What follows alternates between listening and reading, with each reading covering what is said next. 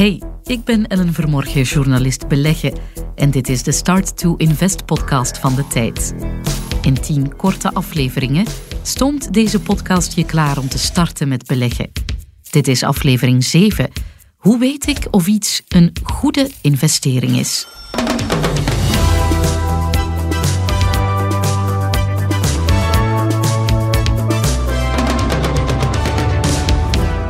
Ooit al dat sluipende gevoel van jaloezie gekend wanneer je beste vriend of vriendin opschept over het rendement van zijn of haar beleggingen? Of nog erger, met ongeloof staren naar mensen die in de vroege jaren 2000 aandelen van Apple en Amazon hebben gekocht en die nu al voor de derde keer een keuken in Sint Maartenslatem aan het renoveren zijn met Italiaans marmer. Hebben die mensen gewoon geluk gehad? Voortschrijdend inzicht? Hoe wisten ze wat precies een goede belegging was? Een marmeren keuken kunnen we je niet beloven. Een aantal basisprincipes om beleggingen te evalueren, dat wel. Welkom bij aflevering 7 van Start to Invest.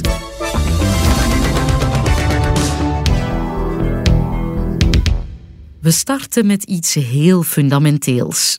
De vraag of de beurs op zich een goede investering is. Het antwoord is daar gelukkig volmondig ja. Ondanks beurscrashes, eurocrisissen en heel wat andere calamiteiten. Op de lange termijn doet geen enkele belegging het gemiddeld beter dan aandelen. Nog goud, nog vastgoed, nog obligaties. Wie belegt op de echt lange termijn mag zich verwachten aan een gemiddeld jaarlijks rendement van 5 tot 7 procent bij een goed gespreide portefeuille. Heel wat meer dan je spaarboekje dus. Maar wacht, we slaan iets over. Is de beurs eigenlijk wel een goede investering voor jou? Ik zou zeggen ja, maar ik ken je natuurlijk niet persoonlijk. Je moet vooral beseffen dat het gemiddeld rendement van 5 à 7 procent, waarover ik het had, echt een gemiddelde is. Dat wil zeggen dat er misschien jaren zullen zijn van min 20% en jaren van plus 20% Kan je dan aan de verleiding weerstaan om alles te verkopen en respectievelijk in een diepe depressie te verzinken of alles op te doen op Ibiza? Alleen jij kan dat weten. En laat me één ding nog herhalen uit de vorige aflevering. Als iets te mooi lijkt om waar te zijn, is het dat meestal ook. Behalve een abonnement op de tijd natuurlijk. Dat wordt zonder twijfel de beste investering die je jezelf ooit cadeau zal doen. Ik geef het maar even mee.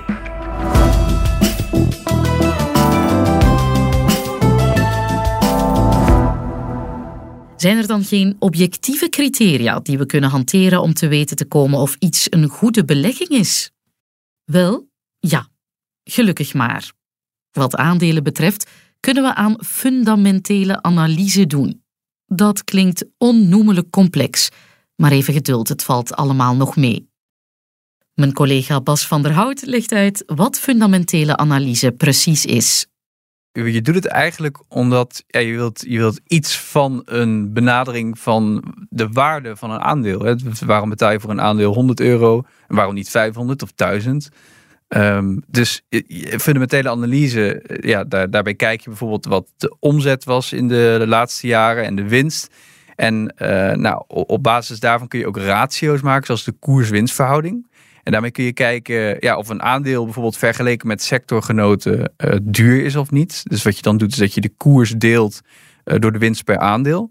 En zo weet je ongeveer hoeveel jaren winst het kost voordat je je, je, ja, je investering eigenlijk hebt terugverdiend het kost wel tijd natuurlijk. Dus je moet wel in de cijfers van een bedrijf duiken. Het is niet per se heel eenvoudig, maar het is, het is, het is, niet, het is ook niet zo dat je een, een, eh, een enorme raketgeleerde moet zijn om. om, om dus je hebt het in alle gradaties natuurlijk. Je kunt heel diep erop ingaan. Maar bijvoorbeeld met een koers-winstverhouding is, is, is niet heel is niet extreem moeilijk. En dat geeft toch een, eh, een indicatie van, uh, van of het aandeel duur is of niet. Oké, hier zat heel wat in dat we even moeten uitpakken. Weet dat zelf in de jaarrekeningen en persberichten van bedrijven duiken tegelijk enorm boeiend en tijdrovend kan zijn. En dat je best handig moet zijn met een rekenmachine. Ik stel voor dat we dat werk overlaten aan de experten. Dit is tenslotte Start to Invest. Belangrijker is dat je de cijfers op de jaarrekening en de balans van een bedrijf kan interpreteren als dat nodig zou zijn. Er zijn een paar sleutelcijfers die erg nuttig kunnen zijn. Eigen vermogen. Het eigen vermogen van een bedrijf kan je zien als een spaarpot, wat er over de jaren heen is opgebouwd door, hopelijk toch, winst te maken. Je kan ook berekenen wat het eigen vermogen per aandeel is van een bedrijf. Op de website van het bedrijf en je broker kan je zien hoeveel aandelen er van een bedrijf in omloop zijn. Merk je dat de koers van een aandeel onder de waarde van het eigen vermogen per aandeel noteert, dan noemen we dat onder de boekwaarde noteren en dan heb je misschien een koopje gevonden. Je moet wel altijd de context proberen zien. Waarom noteert een bedrijf onder of boven zijn boekwaarde? Is het bedrijf nog onbekend en onbemind, maar heeft het mooie vooruitzichten? Duik dan wat dieper.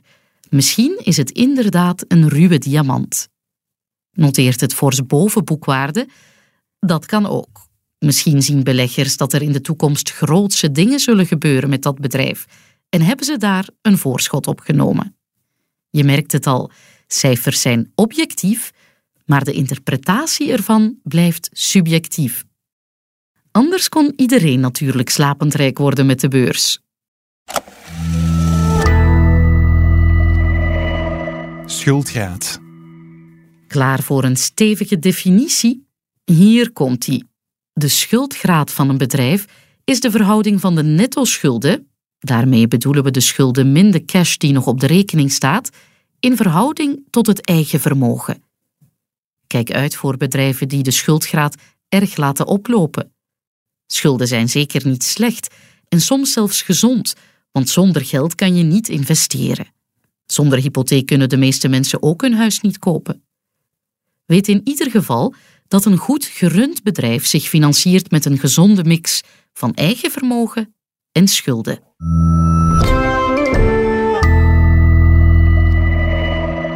Voel jij ook al wat hoofdpijn opkomen?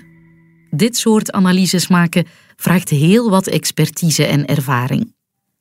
Ik geef het vooral even mee omdat je als startende belegger je er bewust van moet zijn dat dit soort dingen bestaan en dat je ze tijdens je beleggingsavontuur zal tegenkomen. Naarmate je meer ervaring krijgt als belegger, zal je hier misschien dieper willen induiken. En dat raad ik je ook echt aan. Maar weet dat je ook bij ons terecht kunt voor dit soort analyses. Elk kwartaal is er een resultatenseizoen op de beurs. Wij, beleggersjournalisten van de tijd, zitten dan met het parelzweet op ons voorhoofd tegen de klok analyses te tikken van de resultaten die binnenlopen. Dat is een schat aan informatie en een hele goede plek om te starten voor wie meer inzicht wilt krijgen in de analyses van jaarrekeningen en balansen. Het is schaamteloze zelfpromotie, ik weet het. Om af te sluiten nog een goede raad. Probeer niet the greater fool te zijn, de grotere gek. Explosief stijgende koersen bij een aandeel lokken vaak heel wat beleggers, mensen die zotte prijzen betalen voor een aandeel, in de hoop het daarna door te kunnen verkopen voor nog meer geld aan een nog grotere gek. Wees niet die grotere gek. Zeg dat de tijd het u gezegd heeft.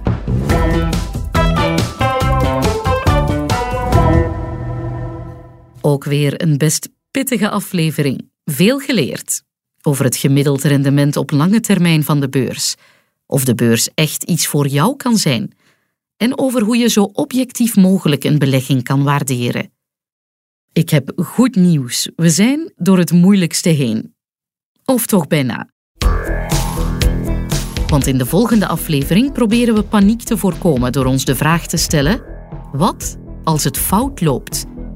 We overlopen samen wat je kan doen om dat te voorkomen en welke pleisters je op de wonden kan plakken als je toch tegen de lamp loopt.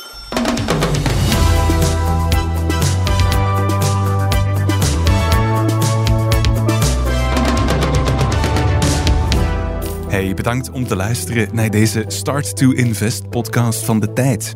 Fijn om je erbij te hebben. Abonneer je gerust op dit kanaal. Een rating geven, dat helpt ons ook erg vooruit. Luister ook eens naar onze andere podcasts. Ze zijn beschikbaar waar je je podcasts ook haalt. Check zeker ook eens de krant en tijd.be. Onmisbare informatiebronnen zijn dat voor iedere belegger.